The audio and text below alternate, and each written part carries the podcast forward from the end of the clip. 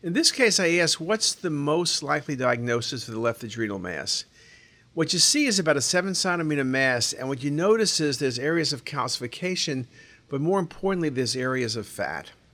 Now, I understand it is possible for an adrenal carcinoma to have fat, but that's really when you have extensive tumor which invades the perirenal fat, and or maybe there's dystrophic calcifications in fat, but it's a large, ugly, enhancing mass.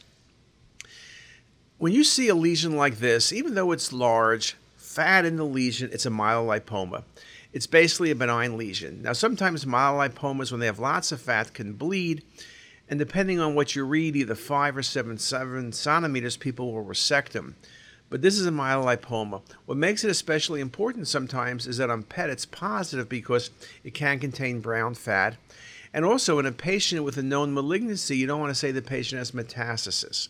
So myelolipomas are incidental findings typically, and typically they're of no clinical significance. And this is just a wonderful example.